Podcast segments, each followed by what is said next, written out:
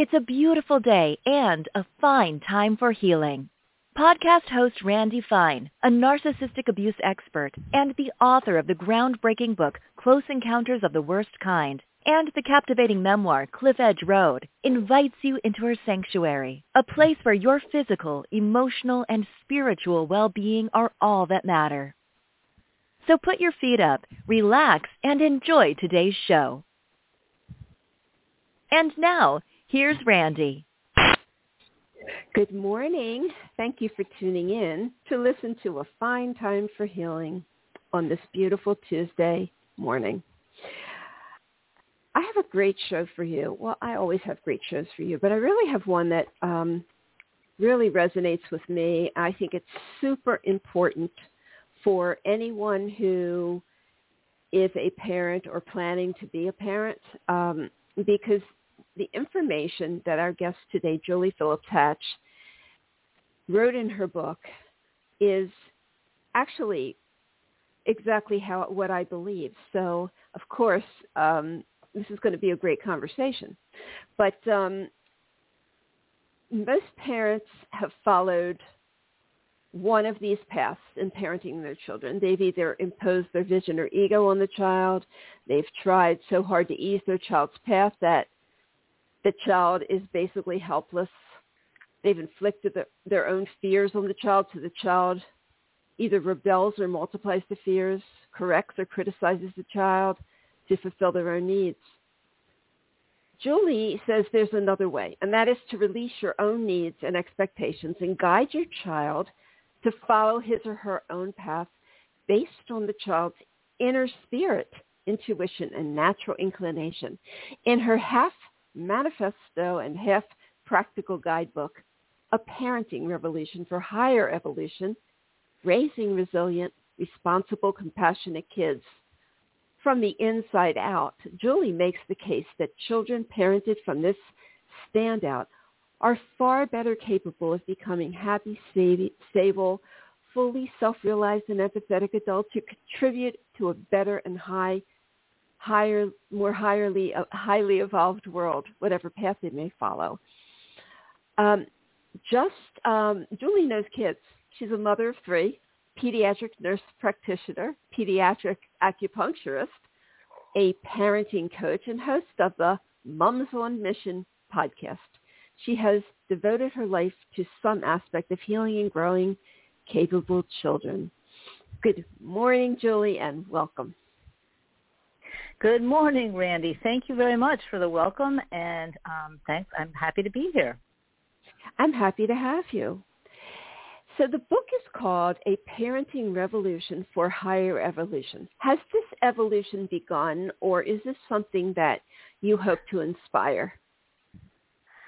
Um, I think that it has begun, um, but it has a long way to go, and so I hope to continue the inspiration. I think that um, in general, the world, or at least maybe, well, yeah, a lot of the world is – evolving. I think that might be optimistic, but I'd like to believe that it's true that people are coming to a higher consciousness and evolving.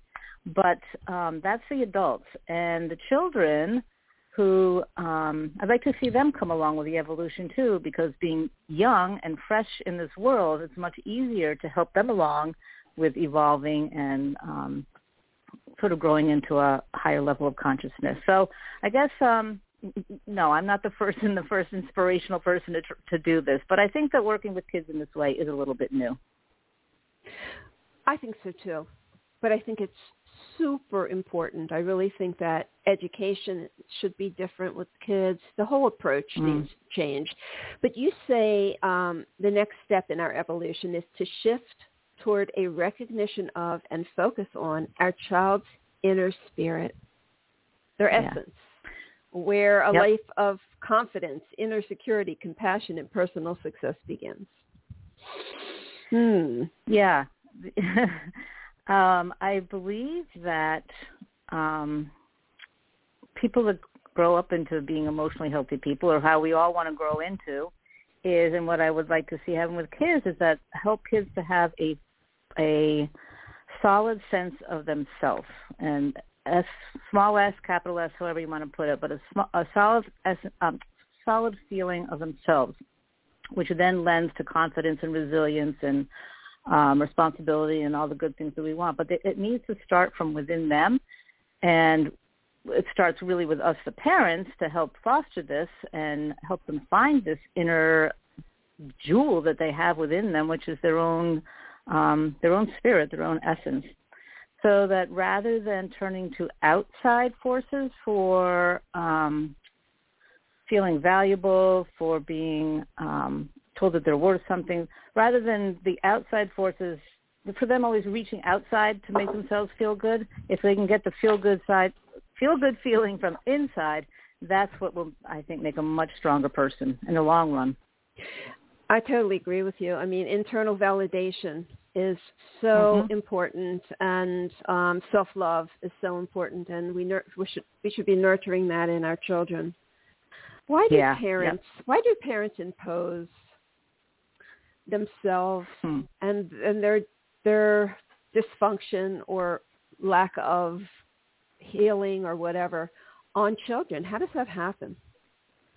Or why I does that happen? That I think that part of the reason is that um, they're healing old wounds, whatever they didn't receive as a child, and is now, you know, has caused a deep wound in them, consciously or unconsciously. They are trying to fix that. So if um, I don't know, an example, if somebody wasn't ever allowed to uh, try out in the school play, then the parents may push the child to be an actor or an actress. I don't know. That's not mm. that's okay. Now, I it, think no, it, trying to, I get it. yeah, they're trying to fill a hole within themselves. What could be it? And I also think that sometimes um parents are either narrow-minded or really full of ego, and they think that their way is the best way and the only way, and the child must do it that way. Mm. You're right. You're absolutely right. So what we're looking at here is the essence of who this child is, the way they came mm. into this world, their unique, um, really spirit, their unique spirit, mm-hmm. because every child has it. They're not all the same, mm. and and it's really important to recognize that in children. Um, even when we may not like certain aspects of that, right? that's right. Got to take the good with the bad. mm-hmm. And that's judgmental. I don't even like to use good and bad in describing anything about a kid. But yes, you're right. We um, it, it's all it's all a, a part of them and worthy of love and celebration and nourishing and honoring and because it is what it is and you know helping it to come forth into the world in a in a really nice way yeah i mean i work with my my work is focused on narcissistic abuse and mm. many most i would have to say of the people who i coach have struggled from childhood emotional abuse and it mm. affects mm. them deeply it is so hard to undo what's mm. programmed into us as children oh my gosh yeah you know yeah and, mm-hmm. So the that's part of the beauty of working with kids is to hope to prevent from getting them getting to the point where they have to undo all of what's done because it's life interactions with people and life experiences put their put its layers on us which it just does um to have to peel apart the painful and damaging and harmful layers is so much more work than just not or trying not to let them form in the first place. So it's kind of preventative kind of raising of kids, a preventative medicine or preventative help um, by by honoring their inner their inner spirit. And I can talk a little bit more about what I mean by inner spirit, if you would like, or yeah, I would like, yeah, definitely, definitely. okay. Um, so I call it well in the book. I refer it to inner spirit, inner essence, their soul, or their true nature. And the true nature term comes from my background in acupuncture and Chinese medicine, and true nature is refers to, um, and well, like we're talking about, their inner spirit. It's who they are at the core. What drives them and enlivens them. It's what makes them who they are. If anybody has more than one child, you know that no two children are alike at all, not even twins. Um, and so they all have their own true nature. And their true nature, I also refer to as kind of their GPS or their roadmap for their life because it's, it's who they are and it's a reflection of, of them and where their path really is meant to take them. And um, going along, going back to acupuncture and Chinese medicine, their true you can f- figure out a child's true nature by figuring out what their element types are. And there are five element types in Chinese medicine, which are wood, fire, earth, metal, and water. And there's a questionnaire you can take um, or a conversation with me where you figure out what your child's true nature is, and it tells you so much about the child, about what their strengths are, what they love to do, again, what enlivens them, the, the direction that they are going to be happiest taking and it also tells you what their challenges are and their stressors and what does not work for them in life or what makes them have a difficult day. So it's really, really, if you can figure out your child's element type, which is their true nature or their inner spirit, um, then you can find out, you can understand your child from a different perspective and I think a much deeper perspective. You can understand a whole lot more about them. That sounds really interesting. Um, where would someone go to take that quiz? Do you have it on your website? It's on my website, um, which is juliephillipshatch.com, and it's at the um, back of the book as well. Okay, perfect. Excellent. Okay. So that's very interesting. And I mean, I've never really thought about I, I'm I've done acupuncture for years and years and I don't do it. I've got, I've gone for it um for years and years it, and I yeah and I love Chinese medicine. I, I love all of that. So um, I love the philosophies. I just mm. have never heard it applied to the personality of a child or their inner spirit, which is yep. super cool. It makes me really want to know more about this. yeah, um, it is. It's a different way. Sorry, it's a different way, certainly, of um, you can look at yourself through it also, but certainly your kids and anyone that you're acting with, it just is um it's a it's not the answer to everything by any means but it's a good place to start for a fundamental understanding of somebody especially a child. Children it's much easier to read know what their element type is again because they don't have all the layers and it's just easier to be able to fill out the questionnaire and um and find out what their element type is. Yep. Wow. Now if when we have a particular element type is that what we're attracted to? So, for instance, um, I'm not attracted to wood, uh-huh. um, but I but I am attracted to water. So, yeah. uh, would that speak about what my element type truly is? Um, not necessarily, and there could be two similar element type people, and I know it in my own family growing up that when they're they were so similar that they clashed all the time and they went head to head and it was not good. So um so finding so two element types that are similar are not necessarily going to make a good relationship. Oftentimes opposites do, it's sort of the yin and yang of Chinese medicine. Um, opposites can sometimes complement and balance each other out. So it's it's it's not as easy as figuring out um, what you're attracted to and what you're repelled from. okay, all right. I'm glad I asked that. you talk about par- um, parenting or not focusing primarily on the surface aspects of life, but instead on the more meaningful aspects that come from deep within. What do you mean by the surface aspects of life? The surface aspects that I think is just this world is getting inundated with is um, not to say that, that none of it is important. Not, that's not what I'm saying at all. Technology um, is is taking us away from the deeper part of ourselves. Technology, artificial intelligence, materialism. You know, needing that those really cool pair of sneakers. And again, I'm speaking primarily about kids, although it applies to adults too. But a lot of materialism and um, oh, I just forgot what I was going to say. Um, so super, superficial stuff that brings temporary temporary happiness, and I don't even know if you can call it happiness, temporary feeling like something is great, and that is contentment, and it does.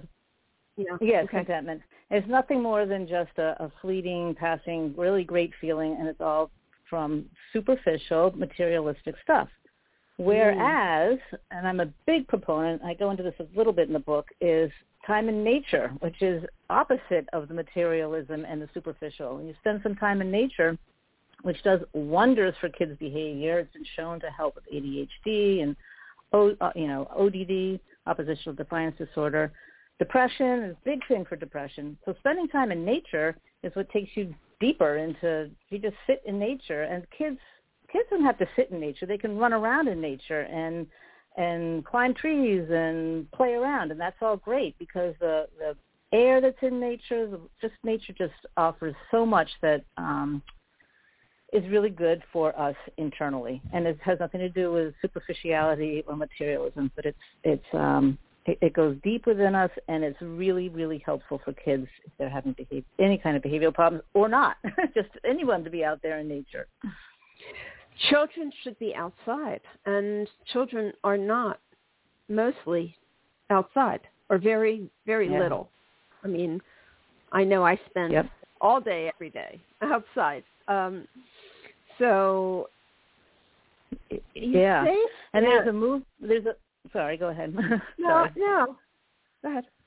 There's a there's a movement to reintroduce what um, you and I, our generation, mostly grew up with, which is free play, where you could run around outside and be home when the when it gets dark, or when you, whenever you hear the dinner bell, or whenever it is that you, that you're allowed to run roam around freely. And these days, um, it may not be quite so safe to roam around freely, but um, it's not. It, it's not. We, I think, parents sort of make people, kids, afraid of the boogeyman, and they're going to get kidnapped, and all this terrible stuff is going to happen, so they need to overprotect them. But it's been, this movement is showing that free play is super, super important, really important in um, so, well, it builds social skills. For one thing, kids learn through play. But free play, when they're playing with another child or a, a group of children out free play, they build little nuanced, subtle social skills which are super important in life, such as cooperation. They learn to cooperate. And they learn this all on their own because there's no adult there supervising and intervening. They make and enforce their own rules. Um, they learn how to compromise. They resolve conflicts amongst themselves. Conflicts amongst themselves.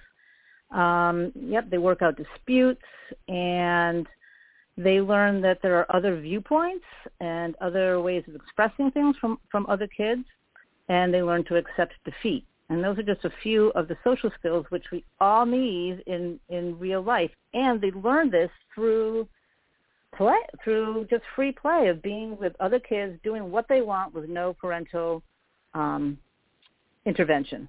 I'm not saying no parental supervision. Sometimes that's necessary, but not always. But no parental intervention because they figure it out themselves and they do a great job at it. we just need to give them the opportunity to do that. Yeah, children are so imaginative, and mm-hmm. they can create anything out of anything. Um, I yeah. in my neighborhood, there's um, there's two bus stops for uh, middle school children, and I've counted them out there, and there's a total of fifty um, wow. a lot, a lot of kids. Yeah, a lot of kids. Mm. And as I walk by them, nobody is interacting with. Maybe a few people are. They're all on their phones. It's yeah. so sad.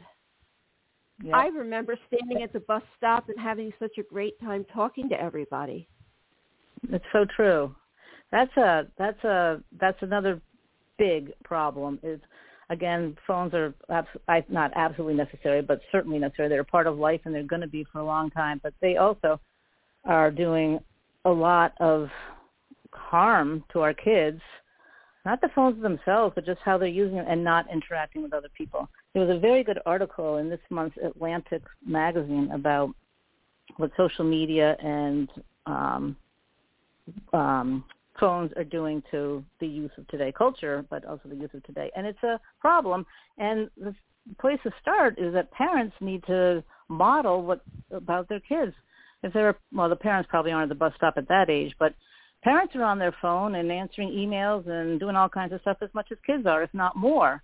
So if we want to change kids' behaviors about it, we need to change our own and and practice what we preach, if we even preach it at all. but it is, I think, it's a big problem. And I think, think it's we a huge do something yeah. about it. Yeah. They don't. Uh, children don't know how to relate to each other, and they prefer not to because yeah. you know human interaction is not a skill that they learn I because know. they do yep. it all electronically. It's um, and that's artificial because the person on Mm-hmm. the other end can say or be anything, and then Oh yeah. Then TikTok came in, and Mm-hmm. every child wants to make a TikTok video, and they want to show Mm-hmm. who they are. So it's a very self-focused world that our children are Mhm. in. Yeah, it is. It's true. so that's why, uh, partly that's a lot of why I wrote this book, hoping to see the show people the other side of what could otherwise be. Not instead of having your phones or being on social media, but how to how to be on social media and on your phone consciously, really, mindfully, knowing what you're doing and and doing it because you choose to or want to for a particular reason. I guess I, I'm not not being clear on that, but um, it's there. Technology and phones are here to stay, and we need to live with them responsibly and not let them take over our lives, which they kind of are. Mhm. And video games and all those things, yeah. Yeah. So, um you talk about um teaching children in school. You say it it isn't even taught in medical school, but um if we're in lucky if we're lucky, perhaps an enlightened parent or mentor will help us tune into our soul, but nowhere in our everyday lives are we taught and encouraged to take care of our souls to the same degree we are taught Mhm. to take care of our bodies. I like that. That's amazing an amazing statement. Yeah, that um, I, do too. Sort of break it down into our soul is what inhabits our physical body, and our physical body we want to keep it healthy so that our soul can stay with us. Um, but but so much emphasis is put on our physical body for our health. Certainly, that's understandable. But the way that we look and um, yeah, the way that we appear outwardly, and we take really good care of that, and we don't always take care of our soul. Listen to the soul, and and um, like I say, to nourish it and honor it, and follow our soul, our intuition, the inner stuff, and that's what makes us human. And as we get into more technologically dominant world and artificial intelligence, and things are becoming more and more unhuman, it's all the more important reason to stay in touch with our humanness, what makes us human beings, um, which is which is more than just the outward body. It's the, it's us on the inside. That's our human beingness. So I'm all for promoting our human beingness in this world of high technology. I'm right there with you. I mean, you know, my children, um, they grew up with phones, but not like now. They didn't have these iPhones. I mean, my Yeah. daughter had a brick. Yeah. It was her phone was like a brick, um, and it wasn't something she wanted to carry everywhere. Yeah. Um, so you know, my kids grew up to be creative and expressive and things like that. Um, Mhm. I think children need to be given opportunities to express their talents and their interests, yeah. um, to be Yep. able to explore those things as well. Because those are, yeah. you know, when you're uh, aligned with um, a talent or an interest that makes you happy, it Mm. sends you into kind of a spiritual realm of, you know, you, you kind of go somewhere else, takes you away. And I know as a child, music was music and art did that for me. Um, Mhm. You know, living in a home that was angry all the time, I used to go in my room, play guitar, and sing, and that Uh-huh. took me that took me away. It just took me away from all of it. So that's important. Yeah, So- and they just need to be given the opportunity to to explore what what floats their boat, what gets them into the zone, as I might call it. Also, it's just that where everything just is the bad world or the world that you don't want to be part of at the moment just goes away, and you're in your own in your own world in your own element, doing what feels really really good to you, whatever it may be, and um, it could be creative, it could be athletic, it could be cerebral, um, it could be any number of things, but the the point is is that whatever you enjoy or whatever the child enjoys, it's nice to have them give them the opportunity to explore it and go go further with it. And it's often hard for young kids to really know what they want to do. So more opportunities to try a variety of things is um, is a gift to them. Expose them to all different kinds of things, and eventually they'll find what what really does float their boat. it's so true. And I think if you allow children to be who they are as children, they don't really lose that spark of um, of imagination and create yeah. creativeness. They don't lose that. Yeah. It's not taken out of them. Because um, I know my kids, no. uh, 30 and 37, are still super imaginative, super creative in the way that they do things, super interested in a lot of topics. I mean, it's it makes such a difference. Um, yeah, it does. Imagination, no, it certainly um, does not does not go away. It does get, I think, can get buried and hidden. And a little bit about um, schools, I think, these days, or in general. I've actually been the same school system for decades. um, is that they they are they're squelching the imagination and opportunity for creativity more and more in an effort to get kids to pass the test and pass standardized tests and teach them um, the facts and the figures and the pressure for them to do that and excel and get the good grades means that they're studying these facts and figures. Not again, not that that's wrong, but to the exclusion almost of um, having an opportunity to be creative or musical or even athletic. Although athletic, that's still pretty important in schools, but less so the music and the art and the um, the more creative sides of sides of an education. Right, exactly. Um, I'm just I'm I'm looking at my bookshelf because I'm trying to remember who my guest was years ago that I had on, but she was saying something very similar, and she was saying that um, all the ADHD and the um, autism and all those kind of things, she said that there's really nothing wrong with the children. It's just that they're different. They're of a different sort of a different evolution, really. Yep. And yep. that we need to be able to just accept them the way they are and not try to force them into the mold that uh, society wants us to force. And the schools don't allow for that. A teacher doesn't have yeah. time to focus on every kid. And you're right, they teach to the test. Yeah. And I don't know what the answer is to that by not by any means. And I've done talks with teachers about this, these element types and how it can help parents to um, connect better with their kids or focus in on their kids. And they say, yeah, but I've got a classroom full of all different element types. And that it does it's hard in, in classrooms because you do have all different kinds with all different needs, and so that is um, this whole element type and and uh, inner spirit and all of that is not does not always apply in school because practically speaking, it's it's really not quite possible. But I'm talking with parents and just individual families, and it's very very possible to do um, to see your child in their unique way, and whether they're yeah ADHD or autistic or whatever it may be, like you say, that's them. And there's a quote from um, a book called The Blessings of a Skinned Knee by oh I can't remember her name.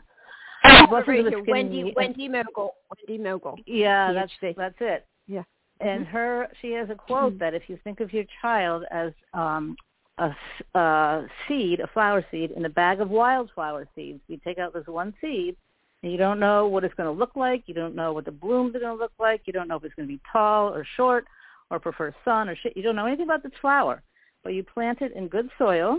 You give it sunshine, you give it water, and you pull the weeds from time to time, and this and this little seed turns into a beautiful wildflower. And if you can think of your child as that, you don't know what they're going to turn out to be, and you don't try to force them to be towards force you know to lean towards the sun or force them to be you just allow them you nourish them you encourage them and they grow into whoever they're going to be and you love that flower for what it is and who it is right exactly exactly school does change children i mean before my daughter went to mm. school she was able to write with both hands, do mirror images on paper. She could left hand, right hand. She could do the same thing um, wow. at the same time. Okay, and when she got to school and learned how to write, she lost that ability. Yeah. Oh, that's too bad. Did they tell it? Did she have to choose a right hand or a left hand? I mean, did they say you're right-handed or you're left-handed? Well, my daughter was a very compliant, sweet child. So whatever they told her mm. to do, she did. yeah, yeah, yeah. Um, I don't really know, but all I know is she lost the ability, and um, yeah, it's yeah, it's because we're forced to choose a side. Um, yeah, my that's my an son, interesting. That's an, yeah, go ahead. My son couldn't hold a pencil properly and the teachers were it drove them crazy. They kept trying to make him hold the pencil. He's 30 years old. He still holds holds the pen or pencil wrong. That's how he holds it, you know. yeah, so, right. Um, and you can't and you can't say that it's wrong. It's just the way he holds it. It's just not the way the rest of us hold it. right, exactly. And he's very talented. I, he's very artistic, and he's smart. Yeah, I was going to say about your daughter with a with that with that's pretty much equal size of the brain are equally dominant, I think, when you can equally use your right hand and left hand. That's a, I think, a unique um, kind of a brain. I mean, that's that's potential for all kinds of things. mm-hmm. That's I mean, so meaning both uh, you know the left side of the brain and the right side of the brain, the creative and the practical, mm-hmm. or um, so she seems like she's got both sides equally strong. Yeah. I think she does. Yeah, she's very strong in math, and um, but she also played piano from a young age. So yeah, she did. She did mm-hmm. use both sides. Uh, what is Wu Wei in Taoism? Wu Wei is um, just sort of let things go with the flow. I guess would be the the way to translate. Just let things be. Let them things be in a natural way, and it will all be okay. And the story that uh, that comes from Taoism, I think I say in my book, as an example, is that there were these um, three men standing over a bridge of very rough water, very turbulent water. I'm looking out at the ocean right now in front of me, and it's very turbulent mm. and windy and choppy. So the, the so they looked down in this off this bridge, and there was a man in the water and it seemed like he's just fighting for his life. That he, how is he going to survive these waters? Because they're just way too turbulent. No one could survive. So they went down to rescue the man, and the man was calmly climbing out of the water. And he said, "How did you survive all that turbulence?" And he said, "I just went with the flow. I went up with the waves, and I went down with the waves, and eventually, I here I got to the side of the shore." Which is kind of a, I guess it's a not an analogy, but it, it, a way to go through life is going up with the ups and down with the downs, and accept what is. Don't fight it, um, and eventually things will things will work out okay. Maybe not exactly the way you expect them to or want them to originally, but things do work out in the way that they're meant to. So it's a very um, not fatalistic, but Wu Wei just let things be naturally and really it's all okay. Because when we start forcing things and we start fighting things, like if we're trying to force our kid to do something, they're, they meet us with resistance. And so then you just meet resistance with resistance or force with resistance, and it just usually doesn't go anywhere. And I'm not saying that you just take, you know, throw your hands up and say, okay, do whatever you want, but have the attitude of going up with the up and down with the down and and going with the flow because it is as it is and ultimately it's pretty much okay. right. That's how I believe. Um, and um, a lot of uh, adult children of emotional abuse are um, they're very tightly wound, first of all, but they are control freaks in a sense, oh, not controlling yeah. not controlling other people, but the need yep. to control every aspect of their life. And yeah. it holding on to that and not flowing with life keeps them stuck and miserable. Yeah. It feels it feels miserable to be like that. It does. Um, yep. Mm-hmm. So this yeah, is something be, that I that Yeah, I teach my clients this let go and just flow with the flow of life. It'll take you exactly where you need to go. It's hard to let go though. It is hard to let go because control is something that we have in our control and we can do something about it. And if you just let go of control, then you're sort of throwing things to whatever may happen. And that's a that's a leap of faith, I think, um, mm-hmm. which is not you know which is great if you can if you can make the leap and have a leap of faith. But um, a lot of people, it's like parents like to control their kids because they don't want things out of control. They think that they can make things the way they want them um, through controlling them, and it's just it does not work. How do we teach a child to navigate this educational process? Because there, you know, it used to be if you went if you wanted to go to college, you went to college. Um, you picked where you wanted to go. I mean, not Harvard or Yale, but you know, you picked where you wanted to go, and you got, you know, you got to go in, get in. Now, there's so much competition in at the high school level to take all this academia to stress themselves out because they need the resume for their application. Yeah. And yeah. If they don't do that, they don't stand up to the other children. And it's really gotten out of control. How do we deal with that? If um, you know. it's well, I'll do my best at, at giving you my opinion and my answer. Um, one thing, uh, I had a really good guest on my podcast. Uh, his name eludes me right now, but he talks about he, he he talks about getting the title of what he teaches is how to get your child into Harvard. And I so I reached out to him. I said, not every child should go to Harvard. That's not what every child is meant to do. and so he said, absolutely right. So he talks about a child who wants to get into a school to shine in a unique particular way, a unique particular way that is true to that child, not to fake it. But you're right, competing on the SATs and grades and grade point averages, it's a it is an absolute struggle and kids are facing huge anxiety because of the pressure they feel from I think they feel it from their parents and their teachers. I don't know if we left them all alone if they would have self-imposed pressure to get into a college that they want. Uh, a college that they want versus a college that is an Ivy League school. um, so I think part of it, it starts with us as the parents and the teachers and to not pressure them because it's causing major mental and physical health problems for them, but to help them find what unique college might work for them and what unique ability do they have or a unique essay, something that they want to say or some unique way to catch the attention of the admissions people of where they are sure that they really want to go to. My son was my oldest son, who's a um, self-motivator, high achiever, all on his own, no pressure from me at all. That's just the way he was. He was directed from the beginning. He knew what he wanted to do, blah, blah, blah. And so when it came time looking for colleges, he didn't know where he wanted to go. So I found one college out in Oregon. And I said, Dylan, I think this is exactly right for you and it was it, it accepted really quirky kids. Um, it was not. It was a very very good college. I don't know whether it was competitive or not, but it was very good. Um, quirky kids, highly motivated, self motivated kids, and it was a perfect fit for him. And so he didn't want to go to Harvard. He didn't want to go to Yale, and this um, smaller school was just the right fit for him. And that's the only one that he applied to, and that's the one that he got into.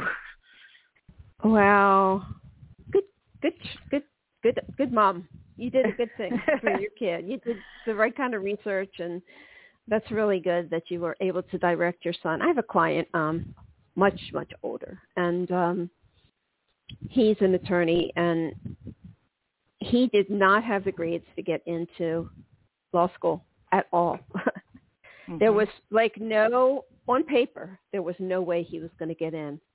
And when he mm-hmm. went for his interview, he said, I come from a home where I have no support. I've had to work for years and years. I have to work well into the night. Studying is very, very hard for me, and I'm doing the best I can. And I need to put myself through school. And they liked him so much mm. that he got in. So he yeah. didn't get in for his grades. He got in for um, his honesty about who he was and why he was not excelling. He did eventually yep. excel, um, you know, when he was there, but it was hard before that. Right, and I wonder if in the interview it came across to them that he really wanted to be a lawyer. He was really personally mm-hmm. vested in, in in this, which mm-hmm. is really what's most important is that to help a child figure out what it is that they really want to do or pursue, which isn't always easy. Really is not always easy, especially in teenagers who are trying to get into college. But um yeah, honesty and trying to fit the round peg in the round hole and not the other you know, not the square peg in the round hole, but try to find the right the right fit. That's a great story about that lawyer. I like that. Yeah, I mean, and he's very, very successful now, and it's just amazing mm-hmm. to me. I mean, he came from a really bad childhood, really, really bad, um, mm. and he just he just made it, you know. And um, yeah, it is a great story. Yeah. I really, I really also, like that it also makes me think about um, the story that we've heard not too not too long ago in the news about the parent, the very wealthy, well-known parents that pay for their kids to get accepted into some mm. top colleges, and that is just so. For one thing, is telling the child or the young adult that they can't do it on their own. Mom and dad have to do it for them, and is I think I certainly don't know the inside stories, but it seems like they're just pushing them into where mom and dad think they should go, and they'll do whatever it takes to do that. And so there the kid is and i just don't think that those kids um benefited from that at all. Um so just because mom and dad think this is where they should go it is not necessarily um the right thing to do. If you have a, a passion for law school then good for him and he got in and he succeeded. But everybody has their own path everybody has their own strengths and um ways that they should go. You're right. And so as parents our job is to guide our children, mm-hmm. not control them, um, to influence them in ways that feed their spirit, mm-hmm. but not to force some kind of ideology on them. And yeah. so forth and, and so on. Right. But we so I think our job is to teach them um like please and thank you teach them to look both ways before they cross the street. There are certain fundamentals in life that are that are good to teach kids.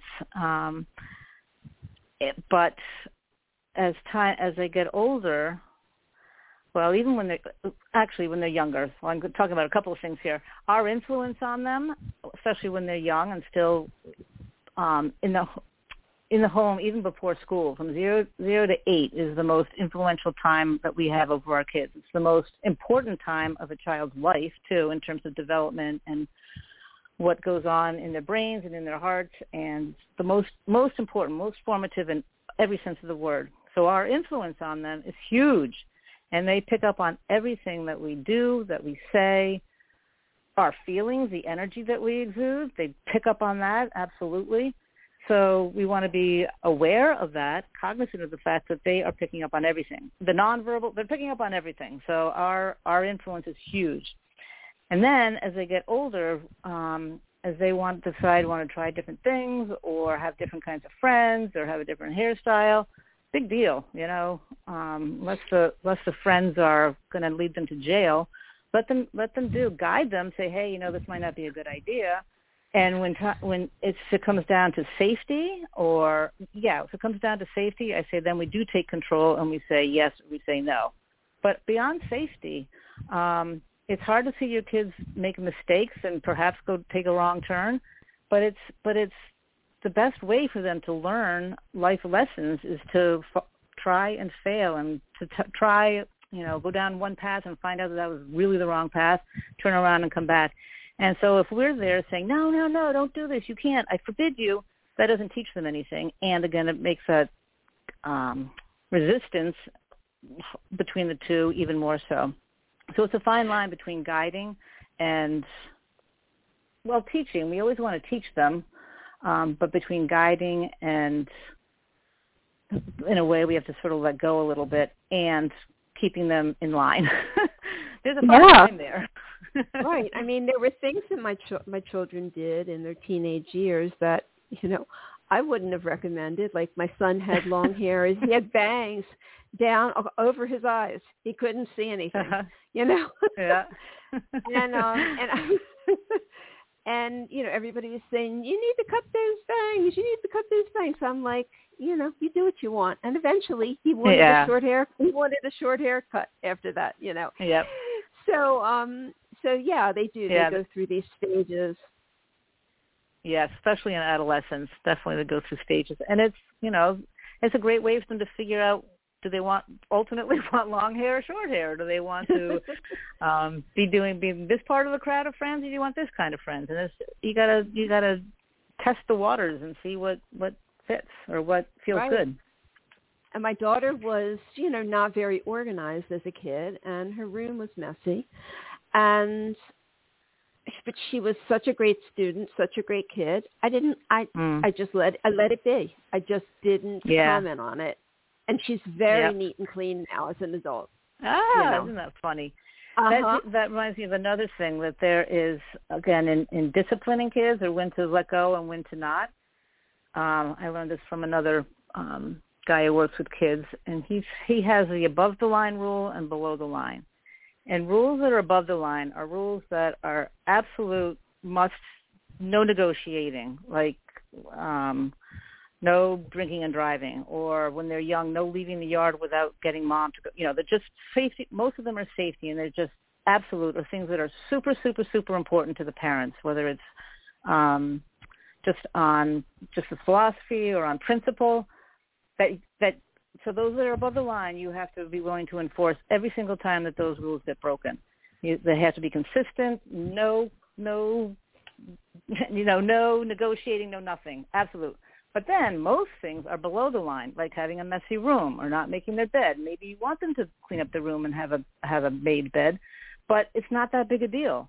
So there are a lot of things that parents I think can let go and say, well, it's really not that big a deal and they can maybe talk with the kid and say, gosh, you know, it would be nice if you did this, but to punish them for things that just really aren't all that important. So if you can if you can figure out what in your life is above the line that you just is absolute must follow and what all the other stuff is that's below the line. Um, it's kind of helpful to to put things you know one way or the other. Once once above the line or below the line. Yeah, I agree. So what about religion? Because religion is um, molding a child a particular way. How do you feel about that? And you know, not to knock anybody who is religious or um, you know follows the tenets of their religion. How do you feel? Me personally, um, and I really have never had this conversation with um, parents about with their about their kids. I think that um, I think it's nice to bring across the idea that there is a higher source, there is a higher force in our lives, there's a higher power. Um, I think that that's Im- important, and I don't know really necessarily. Well, I think that you can go through the kids can go through a childhood listening to their parents talk about, well, you know, there is a higher source. That's my mm-hmm. belief. And I used to, I was brought up going to um, church every Sunday, and I hated Sunday school, so sometimes I go into the big church with my parents but I didn't like that so much. So when I had my kids and I was working full time and Sundays would come, I'd say, okay, we're going to go to church. And finally I said, this is ridiculous. This is my one day free, their one day free, and we're spending it in church or even just a couple hours in church. So I started taking them for walks in the woods. And I said, this is as much a church as that physical church in town is. And we would just enjoy a walk in the woods or a walk on the beach or somewhere in nature, which I do believe is God's church. Um, so that's that's my own personal opinion. Whether my kids, well, I'm not sure what they believe, and I'm not sure how much that matters. I, I don't know. You know, I've never really. I only know what I think and what I've taught my kids that uh, that God is everywhere, and you don't have to go to a church to recognize Him. But that's my right. opinion and my right. feelings about structured religion. right. I'm the same. I feel the same way. I do. I feel the same way. But you know, some people find great comfort. I was yes. I was raised I was raised Jewish and it was so rammed down my throat that now mm-hmm. if if I have to go to a synagogue, I actually have a panic attack while I'm there. I uh, can't yeah. stand there. It's it's yeah. so against my grain. um yeah that has turned me off completely that's a shame i see where i live there are a lot of um it's strongly catholic and there's like you say for people to be able to get comfort from the the greater force or in in the church or from their priest or their rabbi or whatever then that's great if that's what works for them that's great i see a lot of catholics that just or reformed catholics they call themselves who just live live with so much guilt on them from the catholic religion that just uh, yeah that kind of that really kind of bothers me so i think that it can be constraining to follow at least the Catholic religion. But I'm not Catholic, mm-hmm. so I mm-hmm. can't speak much more to it. right. Only well, I anything. I mean, God to me, God is all loving. There's nothing. God is not a punishing God. God is not. You know, mm. we don't have to walk on eggshells to please God. well, right. You know, yep. we don't have to feel guilty about everything we do because God's watching us. God is just love. That's all. yeah. yeah. And so yeah, we need to change.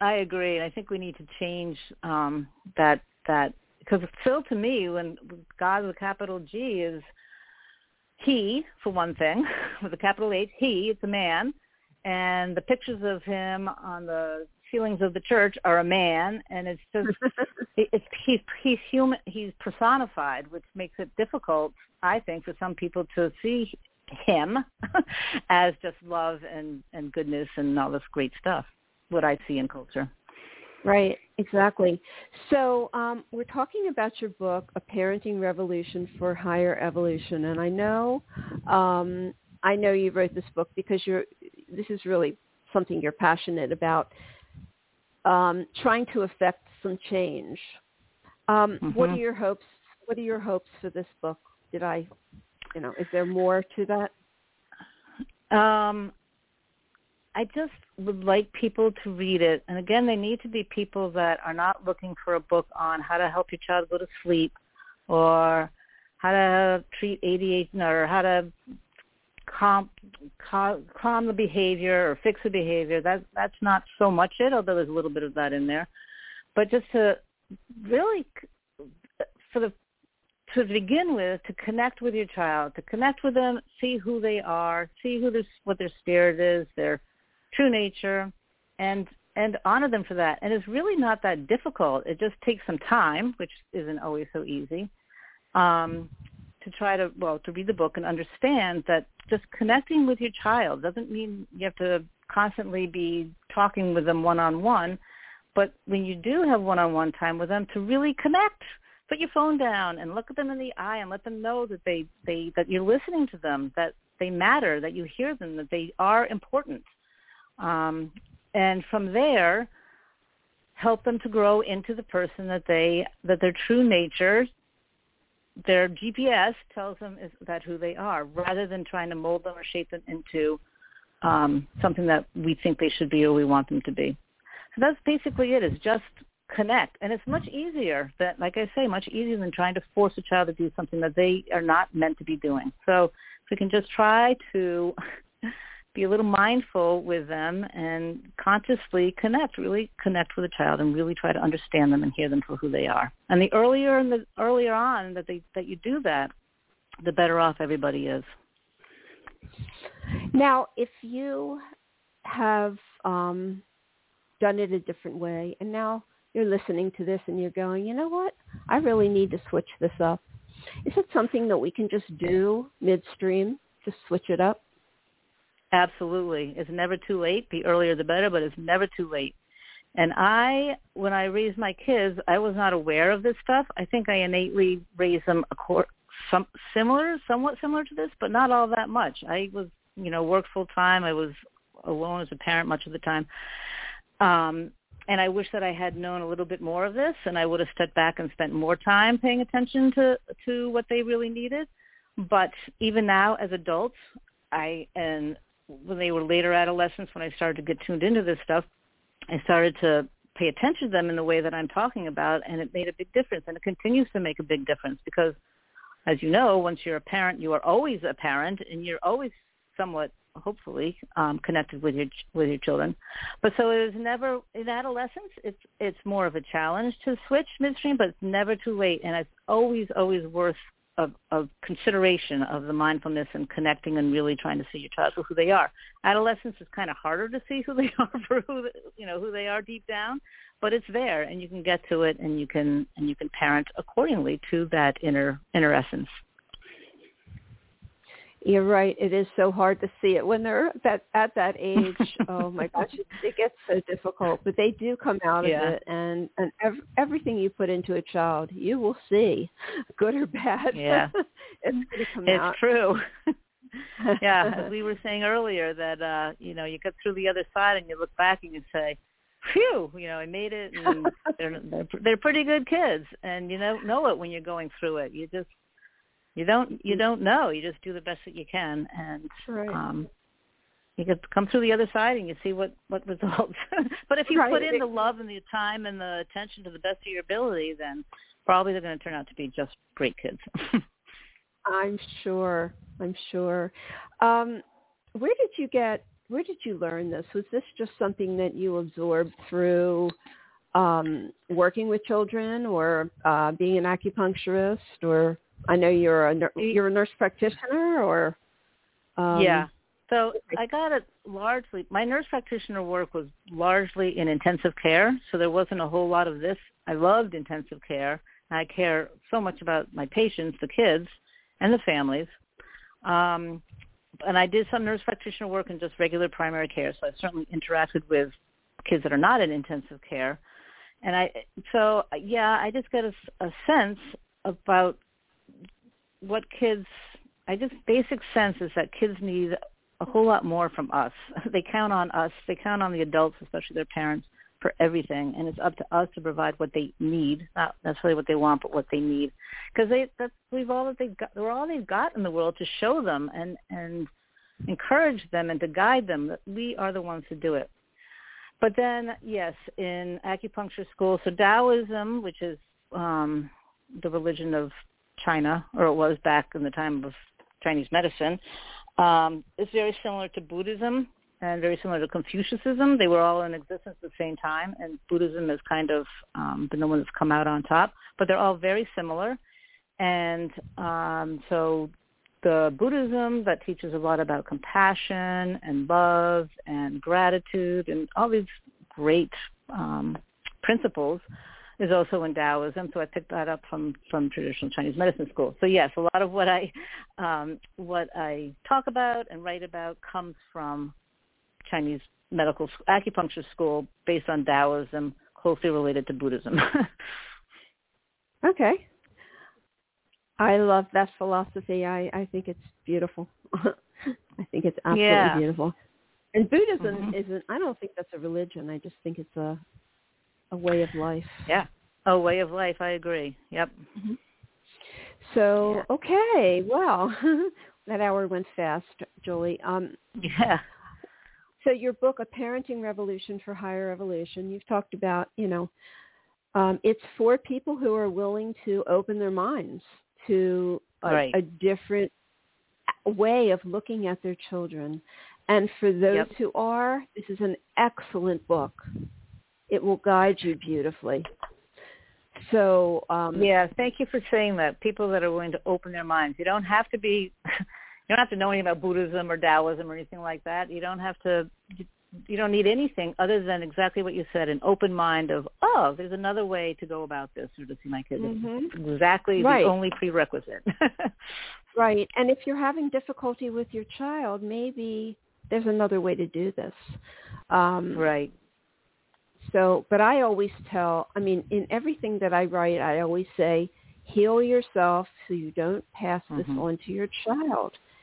Um, Mhm. And people say, oh, you know, my child doesn't isn't getting any of this. Um, you know, they don't know. They don't know. And I'm like, yeah, they are. And um, the legacy is going to continue. So you need to fix this in yourself so your children can be better. But um, Yeah. this, is, a great, great topic. I've enjoyed talking to you, and I thank you so much for being my guest today. Oh, thank you, Randi. I've enjoyed it immensely. It's been great. okay, good. Okay, well, take care. Have a great, great day. Thank you. You too. Bye-bye. Okay, bye-bye. So we are out of time today, but if you have any comments or questions, you can email me at loveyourlife at randifine.com. May joy and serenity always be yours. Goodbye. We hope you enjoyed today's show. Visit randifine.com, R-A-N-D-I-F-I-N-E